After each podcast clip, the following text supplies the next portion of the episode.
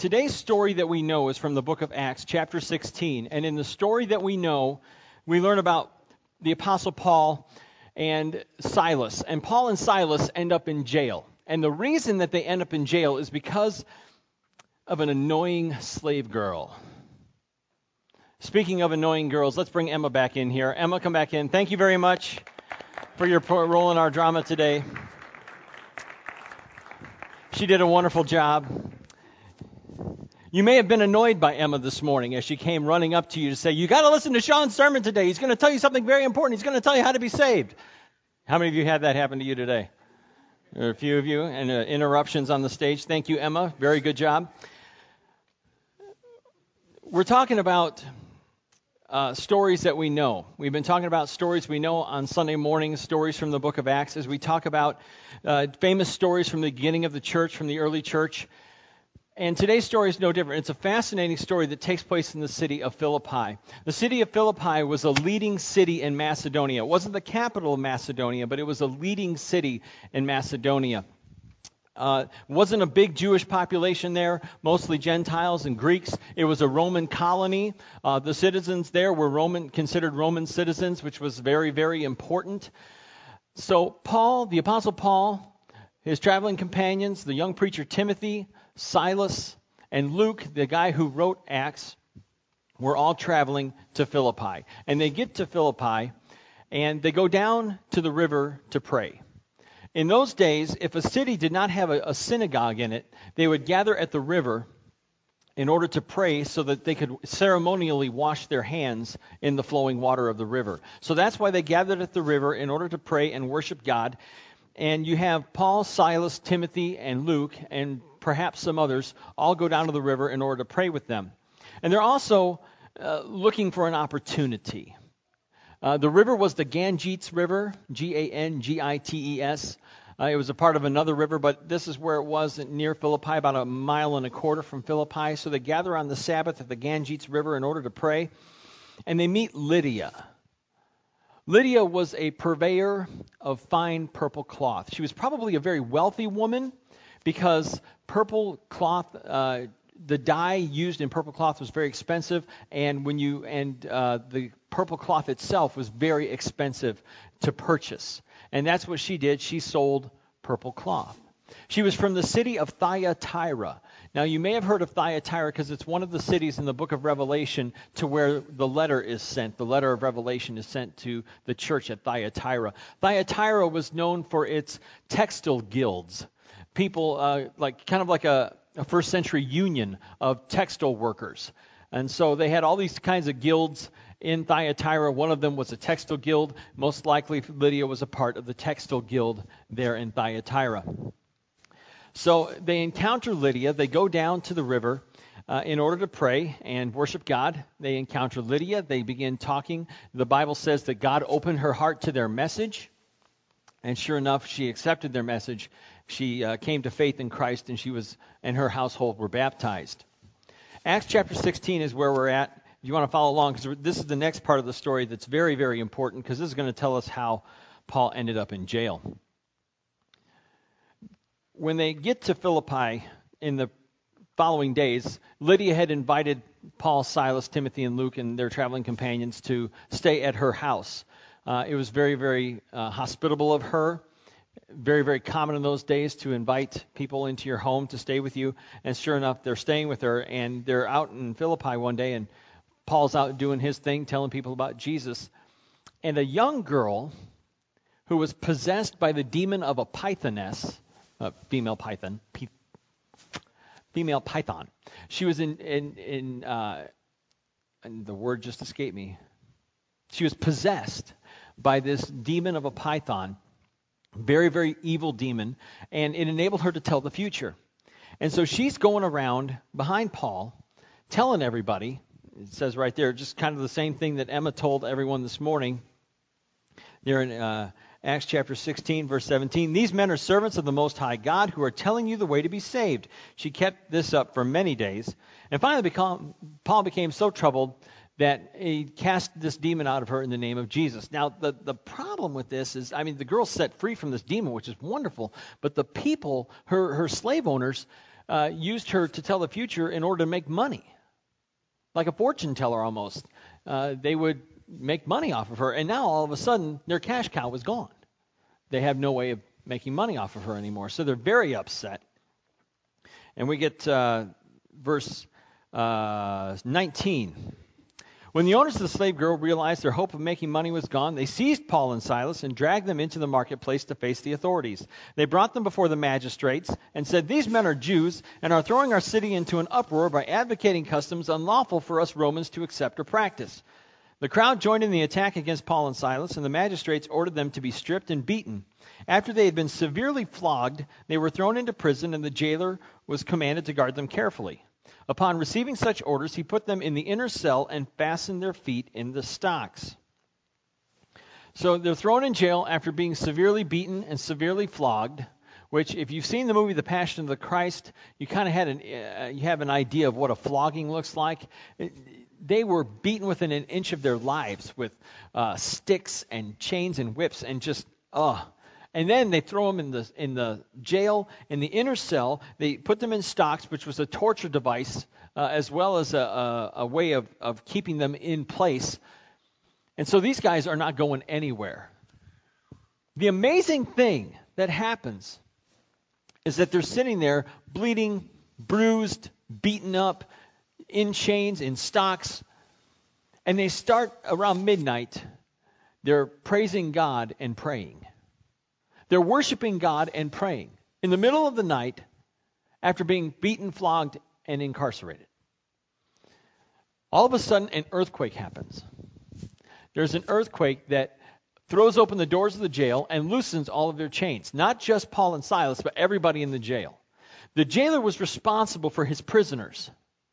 If they escape, he will be executed. Fearing execution, he draws his sword and is thinking about suicide. He's going to kill himself.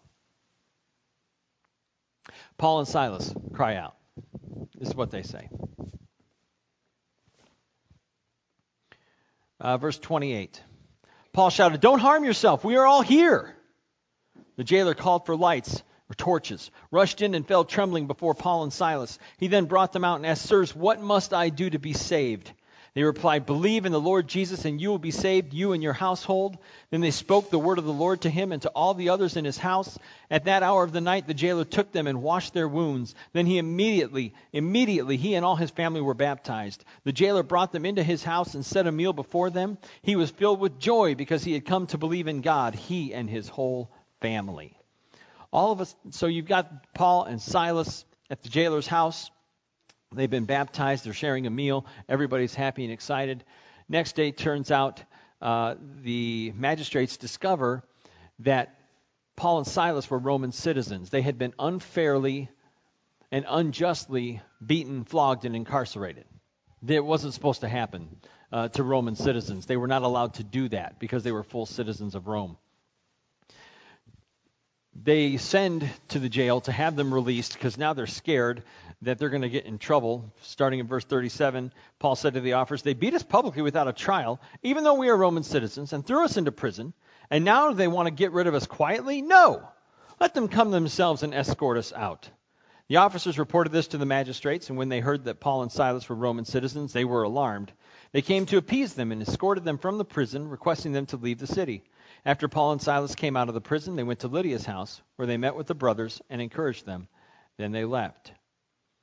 Our story today, this story of, is about unexpected opportunities. Now, I put the word expected, I put the first syllable un in parentheses because there are unexpected opportunities that arise from this story, but there are also some expected ones as well. And I want to talk about them for just a moment. These three unexpected opportunities. The first unexpected opportunity, if, on your outline there in your bulletin, if you open up your bulletin, on page three right there is an outline uh, for sermon outline. You, first blank on there, the first blank on there is an unex- unexpected opportunities to witness. They went down to the river at Philippi.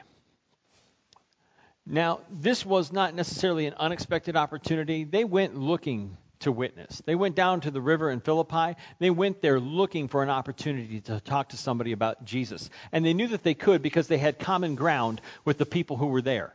They were believers in God. It wasn't like the, the Greeks or the Romans who believed in many gods. It was the one God, the one true God that they believed in. They believed in Yahweh. They shared that common ground. And so, therefore, they knew that they had a place to start with, that they could talk with these women who uh, believed, in believed in God, not believe in Jesus yet, but they believed in God. They had common ground that they could witness to them and explain the gospel, explain who Jesus is.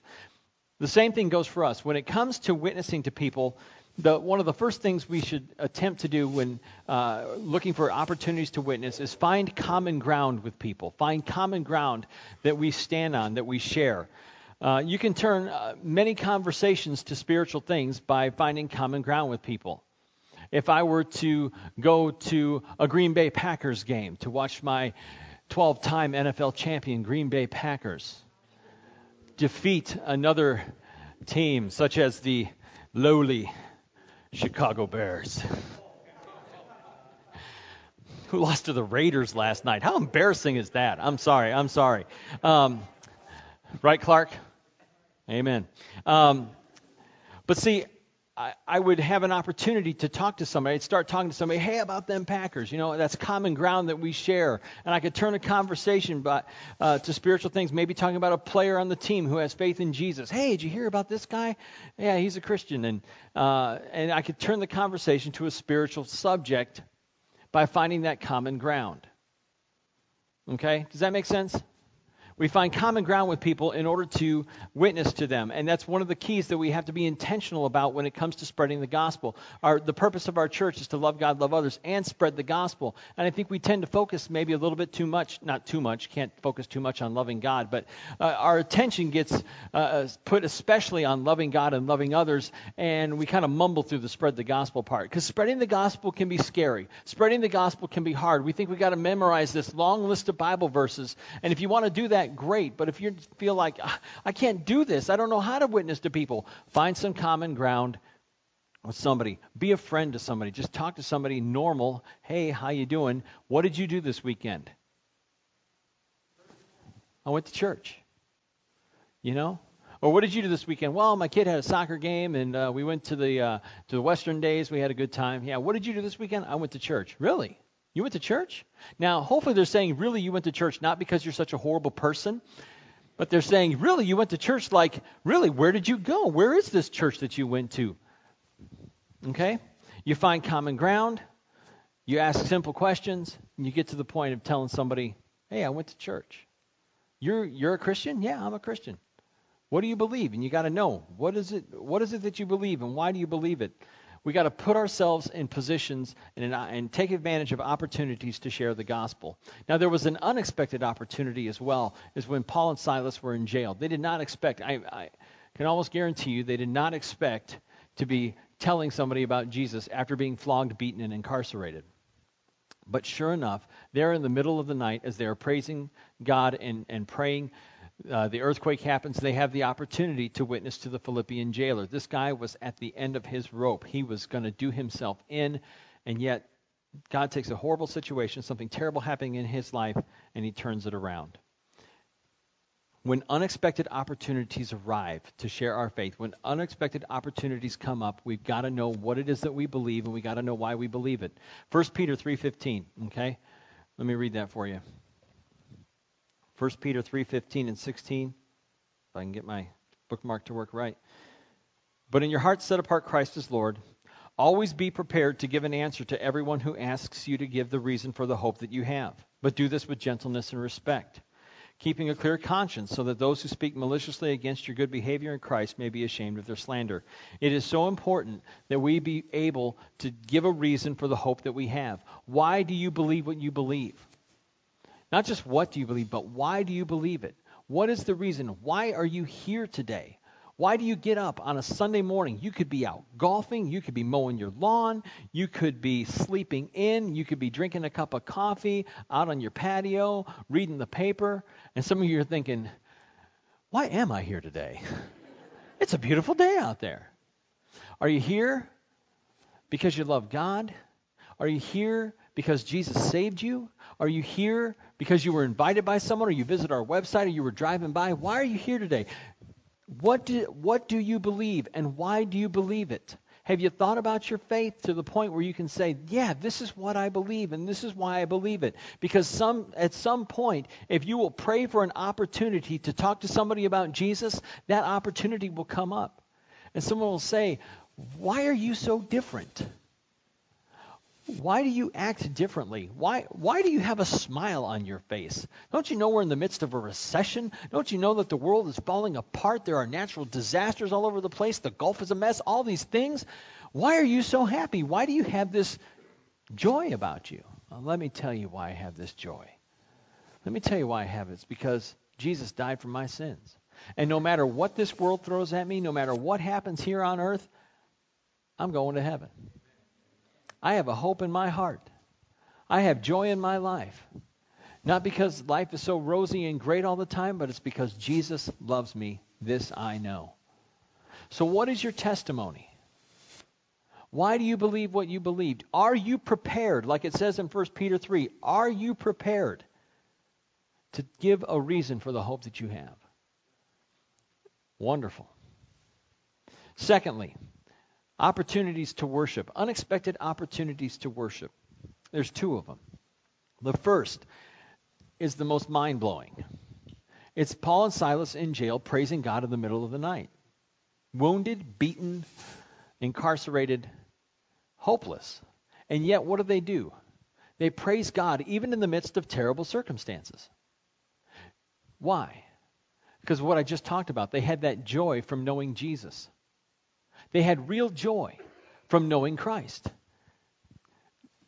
Joy is not dependent upon circumstances or situations. Okay? Let me make that clear. Joy is not based on situations, joy is based on salvation. If you are saved by the blood of Christ, if you know that you are going to heaven, I've said it before, we should be the most blissfully joy people on the planet. Absolutely. I mean, it, it should be so infectious and so contagious that people should be just annoyed by us. What is wrong with you? Not that we walk around with stupid grins on our faces all the time, and not because life is going great all the time and everything is working out and, and it's sunshine, lollipops, and rainbows, but it's because Jesus died for us, and that knowledge, that love of God, is so overarching in our lives that nothing that everything pales in comparison. I think about an opportunity to worship that one of the Old Testament guys had, and that was Job. You think about Job, totally blessed. God had blessed his socks off kids and riches and animals and all kinds of great stuff. And the devil the evil one goes to God and says, The only reason he honors you, the only reason he praises you, the only reason he acknowledges you is because you've given him all this stuff. You take all that stuff, he'll curse you. God says, All right, I'll take that bet. And sure enough, the only thing the devil couldn't do was kill him.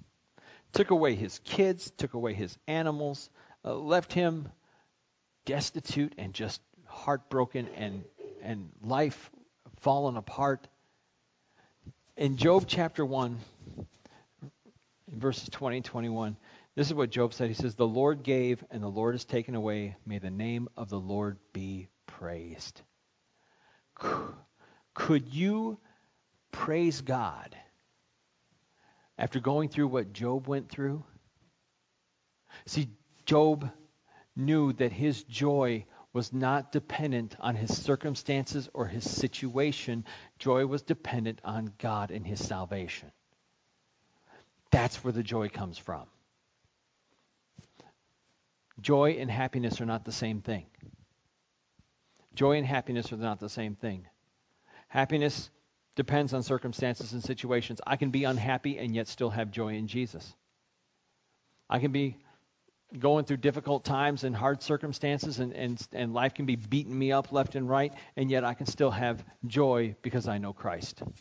And that's what it is dependent upon. The other opportunity to worship that comes along in this passage is when the Philippian jailer and his household are baptized. It says they were rejoicing.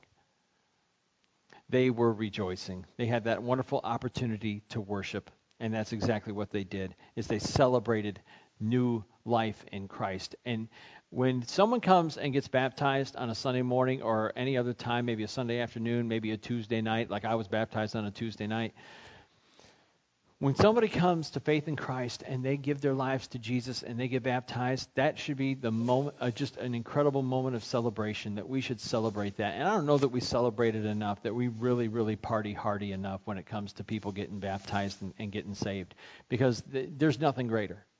There's absolutely nothing greater when someone gives their life to Jesus and they have that that initial burst of joy of of Wow, that's awesome. I mean, the goosebumps and the hair standing back up on the back of your neck. There is there is no greater joy in ministry than baptizing somebody. Let me tell you that right now. There is no greater joy than than watching somebody's sins be washed away, calling on the name of the Lord. It's fantastic. If you ever have the opportunity to baptize someone, I highly recommend it. It's awesome. It's amazing. It is absolutely to be to it is so humbling to be a part of that, to know that God somehow used you in someone's life to get them from going to hell to going to heaven. It's amazing. It's awesome, and it is. It's just. It should be celebrated.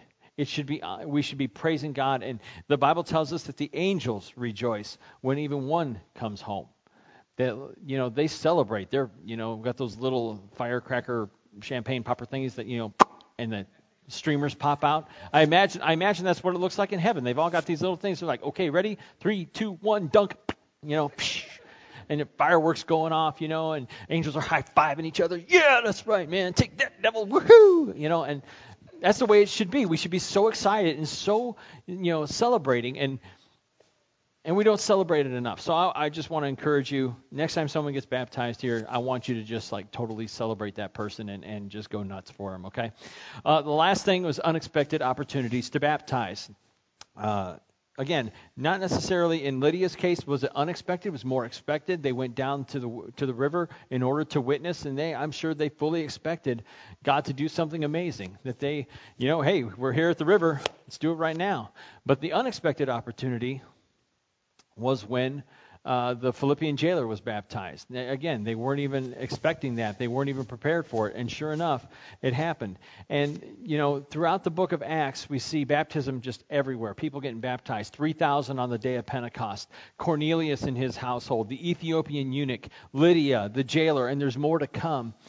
Uh, the Apostle Paul, we see it over and over and over again as people get baptized throughout the book of Acts. And I just want to encourage you, uh, again, if you have not checked out that paper that I wrote on baptism, it's on the Welcome Center. There's 20 more copies out there today. So if you didn't get one last week, or if you grabbed two last week, um, then I want you to make sure that you grab a copy of that if you're interested in learning more about what we believe about baptism in the Christian church. But this is why we offer an invitation every week. We offer an invitation every week, and it may get repetitive and it may get it may get a little frustrating because you may, you know, we'll go 10, 15 weeks and there's like nobody coming forward. It's like, why do we do this every week? Why do we have to have an invitation song? Why do we, you know why? Because at some point in the sermon or in the song service or in the prayer time or in the communion meditation or in the offering meditation, somebody may say, you you know what?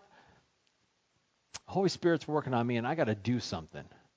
I, I got to get baptized. And we want to make sure that we don't we don't miss that opportunity. We want to make sure that we don't miss that opportunity. So we offer an invitation every week, and we're going to do that in just a moment. We're going to invite people to come forward and put their faith in Christ and uh, and be baptized for the forgiveness of their sins and to receive the gift of the Holy Spirit. Emma said, I was going to tell people how to be saved. Boom, right there. That's how you do it. Put your faith in Christ. You repent from sin. You confess your faith. You get baptized. You go on to live a life of faithfulness. That's what it's all about. And so we want to invite you here in just a second, once we start singing, if you have made a decision that you need to be baptized, if you have put your faith and trust in Christ and you want to be baptized, we invite you to do that today.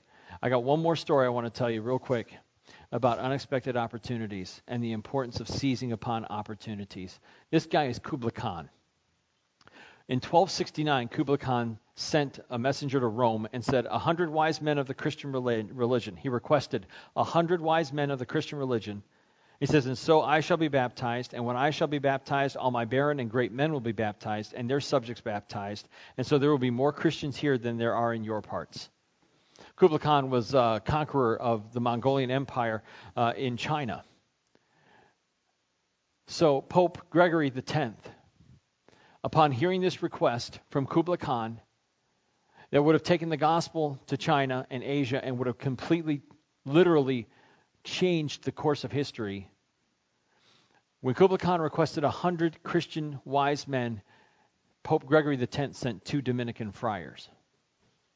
And those two Dominican friars got as far as Armenia, decided that they couldn't hack it, and they turned around and went back to Rome. They missed out on the single greatest missionary opportunity perhaps the church has ever known. They could have changed the course of history. It was an unexpected opportunity that wasn't taken advantage of. So, my question for you today, my challenge for you today is to pay attention. Pay attention to the opportunities that God is putting in your path. What is God challenging you to do? What is God what opportunities has God given you? One of the opportunities you have is to be a missionary to your family. You have kids, you have grandkids, you have uncles and aunts and nephews and nieces, brothers and sisters, parents. There are people that you know who don't know Christ or don't have a relationship with Jesus. That is your first and primary mission field. Those are the people who need Jesus that you can have the most influence over, that you can have the most impact with. People that you work with. One of the one of the prayer requests I believe that God always answers is God, give me an opportunity to share my faith. If you don't want to share your faith, if you don't want to spread the gospel, if you want to disobey Jesus, that's up to you. But if you want to share your faith, then you've got to pray, God, give me a chance. Give me an opportunity this week to share my faith. And my challenge for you today is to do just that to pray that prayer.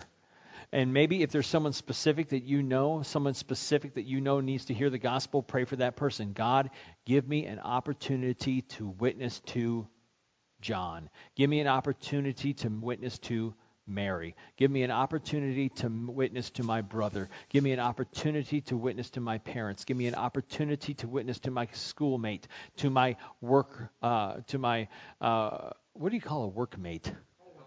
Coworker, thank you. Come on now. Give me an eye. Uh, see, you're paying attention, which makes me happy. Doesn't fill me with joy, but it makes me happy. Give me an opportunity to witness to my coworker. Give me an opportunity, whether it be expected or unexpected. Take advantage of that opportunity. Take advantage of the opportunity and don't miss your opportunity to spread the gospel. Let's pray. Heavenly Father, thank you for the chances, the opportunities that you do give us to share the gospel, to tell people about Jesus. I pray that you would, in fact, put people in our path this week, that this very week we would have the opportunity to tell somebody about Jesus. That God, whether it be a coworker or a family member, a neighbor, that somehow, Lord, you would you would raise up that chance to tell them about Christ. And God, I pray that you would help us seize that opportunity, that the Holy Spirit would come and fill us with the words to say, that we would be prepared to give them a reason, answer for the reason that we have a hope, the, the hope that we have. Lord, I pray that you would uh, just help us seize that opportunity so that people will hear about Jesus and they will give their hearts to him and they will be baptized and they will live a life of faithfulness all the way to heaven's gates. Thank you for the story of Paul and Silas and for the fun that we've had this morning for the good time of worship we've had. And I pray now, if there's someone here that hasn't made the decision to follow Christ, that they would make that decision today. We pray all these things in the name of Jesus. Amen.